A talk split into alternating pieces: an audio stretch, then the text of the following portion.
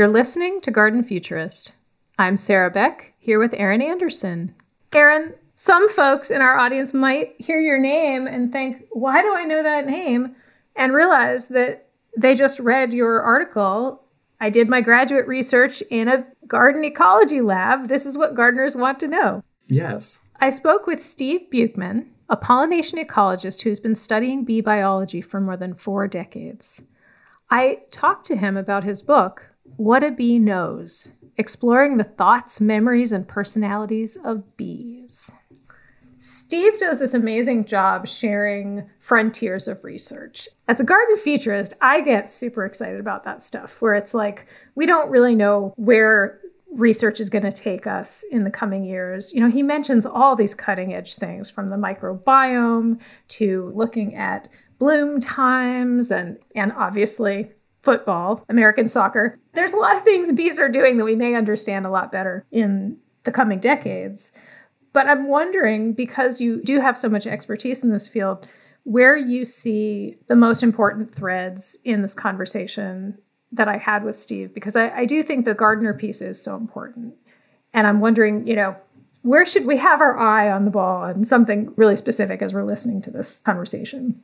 I think that what is really neat about this book, you know, what a bee knows is that he covers this amazing breadth of different topics and research. The first part is kind of a great primer on bee biology and ecology, but then it gets into all of this really interesting bee learning, bee cognition research. And I think that the things that were striking me the most as I was reading this and kind of thinking about it was just the complexity of everything that there is to know about bees, both their behavior in your garden as well as things that are happening, you know, at the neural level. There's a lot of things we as people and even, you know, historically, you know, researchers have kind of assumed was simpler than it actually is. I think one of those examples was thinking of the flower bee relationship as this mutualism. But in fact, it's not just both of these parties benefiting, it's so much more complicated because it is an herbivore plant interaction. So it's also this arms race. There's both flowers and bees that cheat the system. So this might not necessarily be, you know, super applicable to the home gardener who just wants to provide habitat, but it's an example of, I think, all of these things with pollinators being really complex. I did a little bit of gushing when I emailed you, but this book is really incredible. I have to say, I think even for those of us who are like, I think I know something about bees and pollinators, this absolutely blew my mind. You know, I'm a pollination ecologist, and I normally spend my time chasing bees around the desert and also the tropics, figuring out what they do, you know, in terms of what colors they can see, what they smell, quantifying the amount of pollen and nectar that they take from flowers. So I had to really spend a year or so researching and contacting my neurobiologist friends and reading literature that I normally don't read. So everything from behavioral stuff to physiology, you know, probing the bee brain was really a lot of fun. I have to ask you about the bee microbiome. There is so much interesting science happening right now on this topic relating to human health. I guess it shouldn't be a surprise that bees need microorganisms to be healthy. Can you tell us a little bit more about this? And also, how the heck did we learn this? Yeah, actually, when I was a research entomologist working for USDA Federal Lab in Tucson quite a few years ago, I started out working with a microbiologist. We were the first team that found some of these helpful bacteria in honeybees and also some solitary bees as well. But now things have kind of come full circle. And I'm collaborating with colleagues like Brian Danforth at Cornell, other colleagues at my alma mater, UC Davis, also UC Riverside. And now with the ability to go to these bees and basically extract some liquid basically from the adult bee gut, or my favorite, to go into the brood cells and pull out some of this bee bread pollen nectar mixture. And we do a DNA extraction. I mean, it's just like forensics, right? To identify a serial killer or something. We extract the DNA, we use PCR to ramp it up, and then we do either shotgun metagenomics or What does that mean, shotgun metagenomics? That one is kind of new, but basically, in the old days, you would just amplify one type of DNA and identify it alone.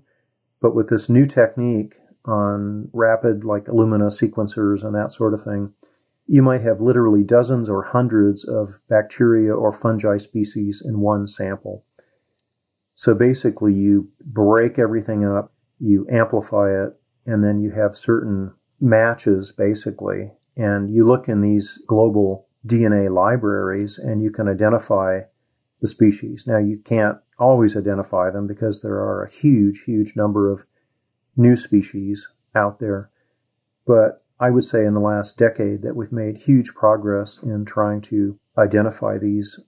One of my favorites is in an Arizona bee called Ptiloglossa. It's a buzz pollinator, so its females go to deadly nightshade flowers and vibrate their bodies, turning them into like a little tuning fork, and they blast the pollen out. This is like my favorite That's so research cool. thing that I've done my entire career. But when you open up their cells, you go, whoa, is there a brewery nearby? So you look at these cells and they're filled with mostly nectar with kind of a trace of pollen and they're bubbling CO2 and it smells like beer. When we analyze these, we find out that, hey, there is actually, well, the taxonomy's changed a little bit, but let's just say lactobacillus to be kind of casual about it. But these are the same sort of bacteria that are in your morning yogurt. What we think is happening now is that certain bees, not all of them, but certain bees are getting a big hit of nutrients by eating the sort of microbial meat, if you will, rather than the pollen. So we think of these bees as sort of being microbial farmers, like us taking probiotics or something. The bees, even though they don't live a long time, they can be hurt or killed by bad guys, different fungi, or even the wrong bacteria. So it seems that some of these lactobacillus and other bacteria are in there and then they're out competing the bad guys. So basically you've got kind of a good versus evil thing happening within the gut of the bee or in their brood cell. Let me just jump back to the fact that this book is called What a Bee Knows. And you say that bees have an extraordinary ability to think, solve problems, learn, remember, and that learning is involved in virtually every aspect of bees' daily lives. And bees use tools. I never would have looked at this YouTube video, but you mentioned in the book the bumblebees playing soccer video.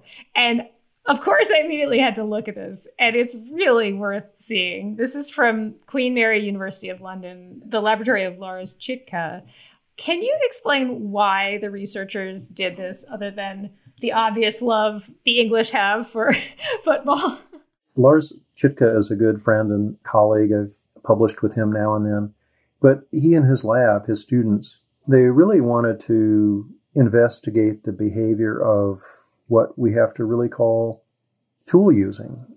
I mean, the fact that any animal besides us, people, use tools was kind of broken wide open, I guess, maybe in the 60s by Jane Goodall when she saw her chimps putting little grass blades into termite nests and then pulling the termites out and eating them. And they would even cut the grass to the right length. So they were making and using a tool. And this blew everybody away. It turns out that bees are doing similar things. So my favorite from the Chitka lab was not just training them to push little round balls into an area to get a reward, but my favorite is tool using that they demonstrated by pulling strings. And this is an amazing video to watch, also available on YouTube. So they trained bees to pull a string, and you need really need to look at the video to understand what's going on. But there's a plastic cover over a round blue disc that has a little well in it, and they filled that with sugar water, which the bumblebees wanted to get because they love sugar water,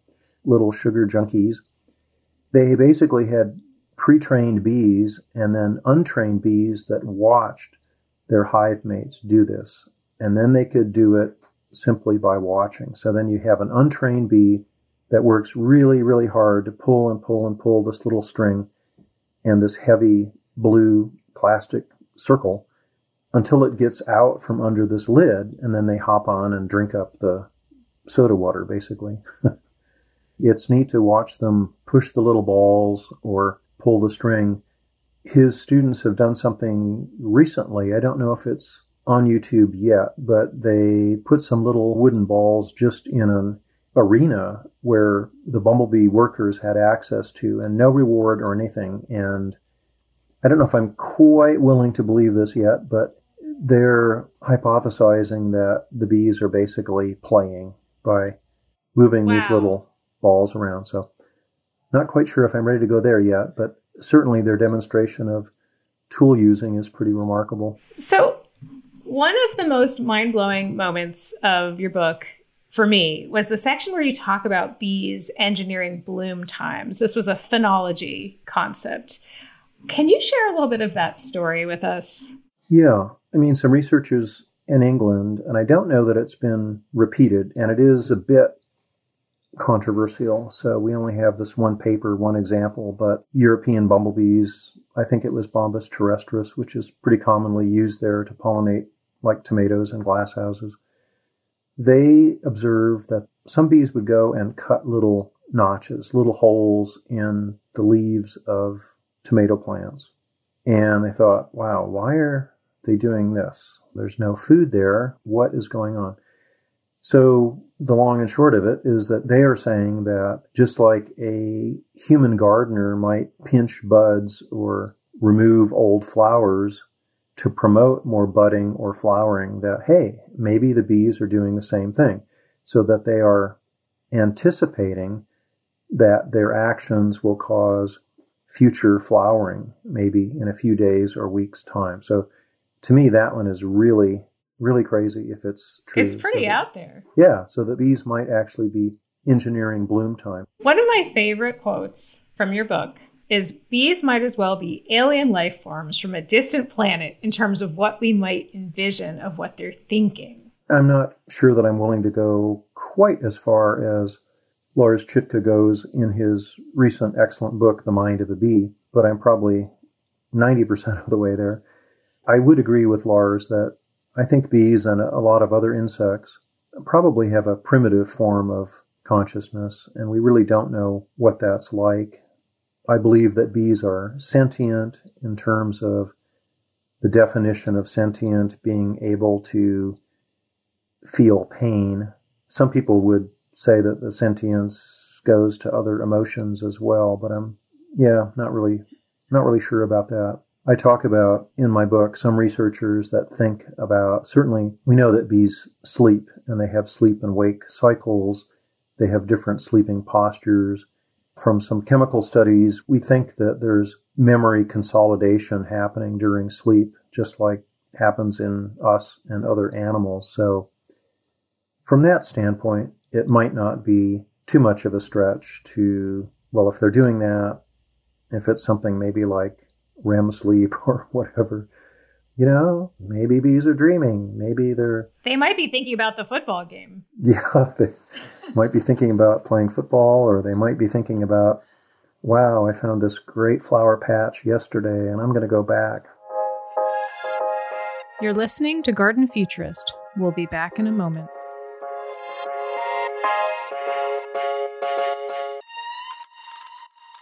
Expert tree care down to a science. For 115 years, family owned Bartlett Tree Experts has brought a rare mix of groundbreaking science, award winning safety practices, and global resources to every task at hand. Our tree research laboratories are staffed by some of the leading researchers of the day, providing us with the expertise to champion every tree, no matter the species. Discover how our passion for trees is inspiring one beautiful property after another. Call 877 Bartlett or visit Bartlett, B A R T L E T T dot com.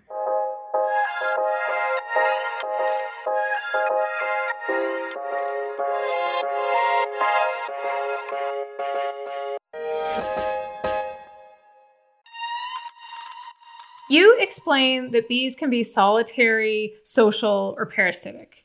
And almost 80% of the world's 20,000 described bee species lead solitary lives. The social bees seem to get a lot of press. I think we hear about them a lot. But what are those solitary bees doing? Especially as gardeners, I think we feel really lucky when we see a native solitary bee here in the West. And I'm not sure that as gardeners, we really know what they're up to when we see them. Yeah, you're entirely right. Social bees like honeybees and to a lesser extent bumblebees tend to get all the press, especially honeybees. But we do have around 3,500 native solitary bees in the United States, and the vast majority of them are ground nesting. And there are other solitary bees which can nest in broken off twigs like elderberry twigs or from a rose bush, that sort of thing. So they're cavity nesters. But probably in the West, as gardeners, gardeners are probably more likely to see furry, chubby little bees that are in the genus Anthophora that fly quite fast and hover. Some of them have nicely striped black and white abdomens. Others can be mostly gray. Other solitary bees that gardeners might see would include the leafcutter bees. Some gardeners might have some unkind words for the leafcutter bees because for roses and a few other plants, you can see these little semicircle notches cut out of the margins of leaves, and those are due to female leafcutter bees uh, in the genus Megachile collecting those leaves and bringing them back to their nests, basically wrapping up their larvae and their nectar and pollen food in them. I like to think of these as almost like baby blankets for the bees. So the female bees are usurping some chemical defenses from the plant against bacteria and fungi, and they might make this nice little wrapper to hold the baby bees, basically. Want it, let them have it, right? Right. I like to tell people that, yeah, don't get out the can of spray because those few little bits of leaves are not going to kill your rose bush or whatever plant the leafcutter bees are taking a few bits from. Oh, and you mentioned the cavity dwelling bees. Are there some particular plant materials we should be leaving for them? Yeah, dead canes of things like if you're lucky enough to live in kind of a wild area with elderberry.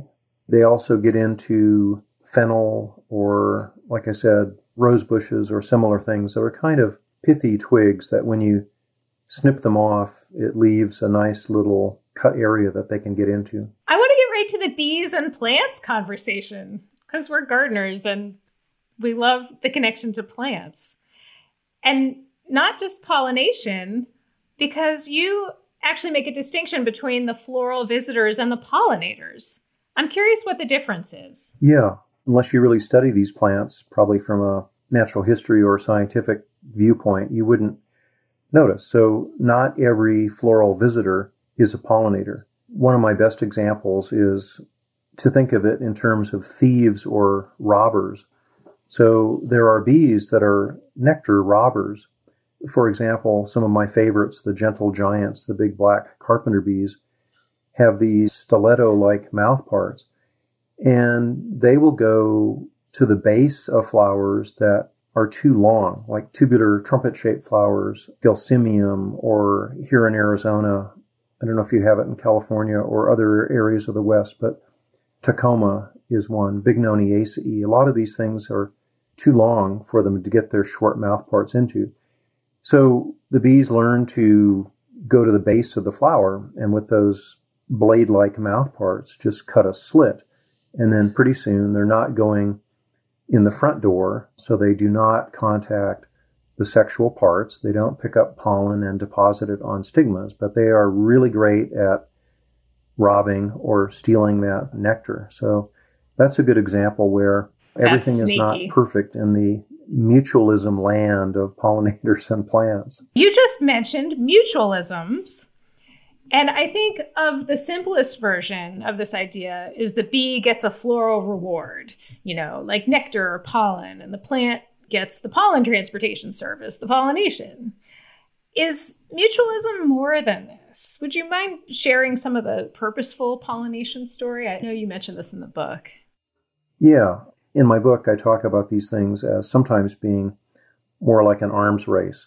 So the bees are really greedy, and those female bees want to get every last drop of nectar and every last speck of the pollen.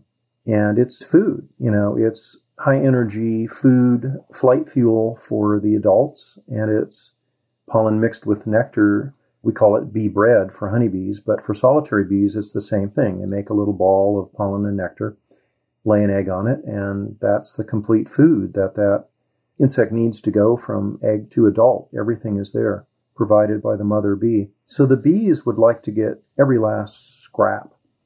And obviously, it's very energetically expensive, right, for the plants to make all this stuff, all the nectar and pollen. And pollen is basically like plant sperm. The gametes are sex cells for the plant.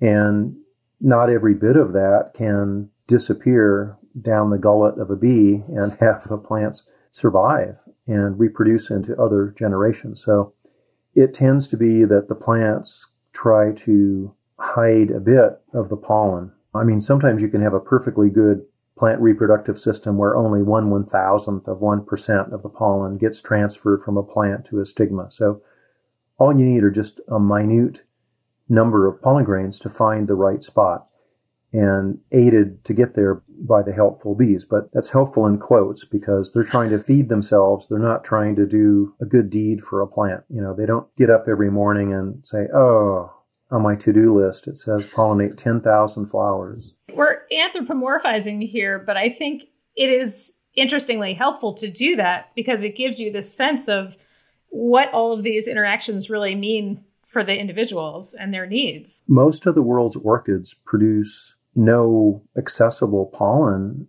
or nectar for pollinators. So they are basically shamming. They're fakers. They're cheaters in the system.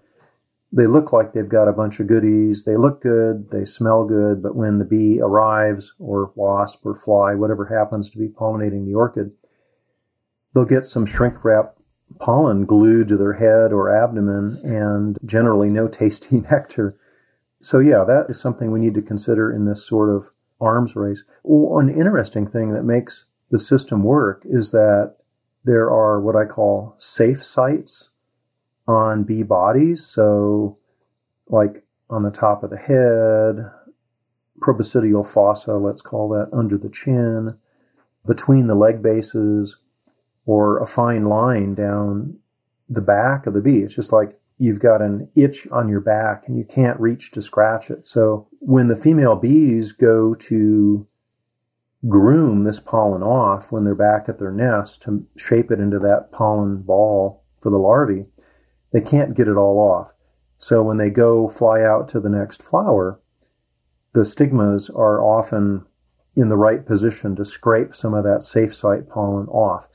So here, is part of the arms race, right? The plants are playing this essential game. So they're hiding their pollen on certain parts of the bees where the bees can't reach it.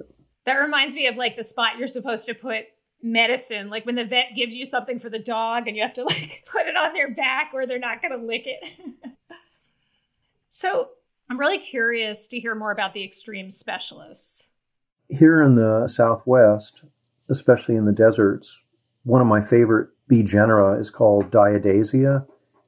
And the genus is pretty big, but it really has three kinds of specialists. And one kind goes to globe mallows or other Malvaceae.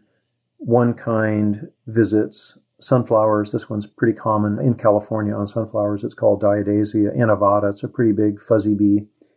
And then my favorites here in the desert around Tucson is is Diadasia rinconis, and it's a super specialist. It only goes to prickly pear and cholla cacti and nothing else. So these bees are specialized, and by specializing, they become more efficient at finding and collecting pollen and nectar from these plants. But they also put themselves in a little bit of a bind because if that plant doesn't bloom because of inadequate rainfall or whatever, and they come out and their host plant isn't there, they all die. They do have a little bit of what I like to call a bet hedging strategy. So some of these solitary bees can act almost like underground seeds in a seed bank. So some of these bees have been noted to wait up to five or even seven years to emerge from the ground until the conditions are just right. Wow. How do they know? How do they know? I, I know. We, we really don't know how they know. Um, is it just temperature? Is it soil moisture? Uh, I've even had this wacky idea that plant roots and mycorrhizae may actually be in some kind of communication with bees so that the the bees are their pollinators are mm-hmm. in tune with when they bloom. Now that's total total wild speculation, but who knows? So yeah, I like to think of these solitary bees as sort of seeds sitting there waiting for the right condition and then their plants bloom, they come out. The females often don't live very long, typically just a few weeks, maybe a month. And then they, well, when they first come out, they, they mate, they make a nest, they provision for it, but then they die off. So typically for a lot of these bees, you have 10 or 12 months out of the year when it's just the underground larvae or pupae resting in a cell below ground. So you don't see the adults at all. So one of the major frustrations of being a pollination ecologist is that you only get one two or three week shot at studying these systems every year. And so a lot of times I think, wow, I'm in my fifth or sixth year of the study. Why? you know, because I only have a couple weeks each year to try to sort it out. So I do want to ask you about the social bees because I know bumblebees are very charismatic. You'd mentioned the black carpenter bees. I'm curious about this lifespan difference with the short lifespan. What's the story with the longer lifespan for the social bees? Why is their lifespan so long? Typically, because in the case of a honeybee queen or even a bumblebee queen, you have an individual that lives for, well, months, almost a year in the case of the bumblebees, and actually several years, typically two or three years in the case of a honeybee queen. So you can think of this perennial organism like this flying social amoeba that needs to go out and send its foragers, these little pseudopodia, if you will, into every nook and cranny to find pollen and nectar resources and bring them back. So it's really a high energy system, especially for honeybee colonies. And that's often one of my worries for putting big concentrations of honeybee colonies, big apiaries on like Forest Service public lands or certainly in like a state park or something because they're pulling a huge, huge amount of pollen and nectar out of the system that had it remained there, it would be available not just for native bees, but also hummingbirds, nectar bats, butterflies, flies, wasps, all the pollinators. There are some solitary bees that have very long lifespans, like I mentioned, the carpenter bees. So not all solitary bees have super short lifespans and are specialists. So for example, carpenter bees live for a long time and they go to a lot of different plants. So they are not specialists. As a gardener, you know, a lot of us really like the idea of supporting the specialists, but also having some of those plants that attract a lot of generalists because that's when you get a really big party going on in your garden. Those are those fun moments, right? Yeah, and I would, I guess, throw out here before I forget saying it that some of the best things you can plant to attract a lot of diverse bees would be things in the sunflower family. So they have an open platform and a lot of bees and other insects can come to the pollen and nectar party. also, believe it or not, one of the genera of wildflowers, annual wildflowers that attracts more different kinds of bees than almost any other is Phacelia. So that's a really, really nice one to plant. I mean, we're not just talking about a domestic sunflower. There are a lot of interesting native sunflowers. Yeah. And I would advocate people to use native plants or heirloom varieties. Too often we go to a nursery and we buy the latest, greatest, roughly quadruple petaled oddity, really, a hybrid. And Actually, I would like to say one last thing in the category of advice to gardeners. Please. So, one thing I'd really like to say and to reach out to home gardeners, probably the best thing that we can do to promote pollinator health and conservation is to plant a diversity of flowers and especially native flowers that are adapted to your local climate, soils, rainfall patterns, all that. Or if you can't do that, at least do some heirloom varieties because those are really good. If we have planted flowers that bloom in the spring, summer, and fall, then even some of these specialists, there could be a whole turnover of different specialists, or like I mentioned, bumblebees or carpenter bees or honeybees, which need food throughout the year. Then you have a smorgasbord of flowers for them present during the whole year, and that's really important. It's obviously important not to use insecticides or to use them sparingly, or perhaps if you can't avoid it, maybe spray something that is a little more bee friendly. And hey, it's easy to go out there and spray at night when the bees are not active. So that's one thing that could be done. And then with herbicides, I've been starting to tell people not to use herbicides in their garden. And I've gotten some shocked looks from scientists on this too, because if you go to the literature, you basically find that almost all the common herbicides that have been tested in labs against bees indicate that herbicides do not kill adult bees. That's pretty much true. But what our microbiome group has just found out and is just about to publish is the fact that herbicides negatively impact those good guy microbes in the cells for the developing bees. So herbicides are knocking out helpful microbes, bacteria and yeasts and that sort of thing in bee cells that can be killing young developing bees, but we'd never know it because that's never the test that's done in the lab. They always expose adult bees and the bees are alive and they go, okay, herbicides are safe for bees. But we're saying now, no, wait a minute, and I'm not saying all herbicides, but of certain ones that we've tested so far, which were some of the most common ones, they had really negative impacts on larval bees in their nests. That's very significant. And I think even for people who are doing what we call the life not lawn conversion, where they're pulling up turf and wanting to put in a native or, you know, a garden with a lot of habitat, you do run this risk if you're planning to use herbicides of doing some damage to get rid of that turf. So these are very good cautionary statements about this.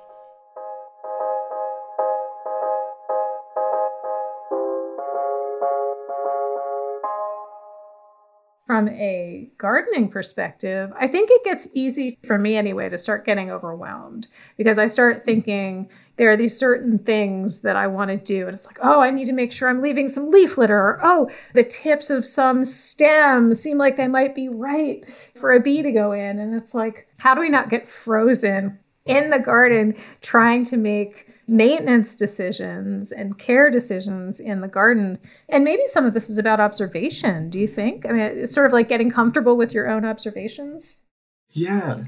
I think that you make a really great point, and I think something that I should note is that even though there are these complexities and there's so much going on, and all of these things that could be impacting bees in your area, in your yard, in your landscape, I think that the message would be, yeah, you're right, not to get bogged down with all of those details and worrying about them, and instead realize because there are all these different complex pollinator conservation issues potentially going on, anything you do is going to be beneficial and to kind of just focus on some of those main messages, you know, providing a diverse suite of native plants, try to have it flowering all season long. Like you were saying, I think it's great to have observation in your yard and see how the things that you're doing are kind of changing not just pollinator, but all sorts of insect life in your yard. You know, if you are planting certain flowers and you're seeing lots of bumblebees go visit those flowers, that's great. Make a note of that. And then, you know, maybe plant more of those next year. Plant them in a different part of your yard if you have a big yard. So I think there's a huge place for observation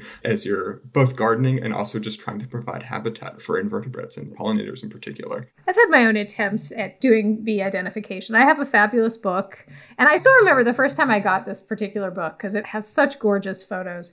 And I was just like, oh, I'm all ready to go out and find all of these bees that are really solitary, rare bees. You know, I'm like totally excited to look for them. And then I started realizing just how challenging it is. You know, these things are really small and they move really fast. And you're like, oh, I can get a great photo and I'll just use the photo to do the ID. And it's like, I look back at my photo. You know, I even have a macro lens for my phone. And it's like, you can't get anything to hold still long enough. Can you give some examples of, you know, if you're not going to know how to identify every bee or you're not going to be amazing at it, what should I know to distinguish in this situation so I know that I am planting the right thing? One of the things that researchers do, because like you said, it's so hard to identify bees on the wing or out in the field. And if you're just kind of trying to get that broad overview, you can look at honeybees, bumblebees, big bees, small bees, and then green bees, because those are all different, what are called morpho categories. So, you know, these kind of broad groupings that you can just kind of lump them in. And that's a great way to kind of get a sense. You're like, okay, I'm only seeing honeybees on this. I can identify honeybees their characteristics are pretty easy to distinguish from other bees if you look at some photos and kind of familiarize yourself with that. Bumblebees are really easy because they're big, they're fuzzy. Most people are familiar with bumblebees. Adorable. Exactly. You can look at green bees. They're in different groups across the bee world, but they're easy to pick out because they're shiny metallic green. So that's something you can quickly note.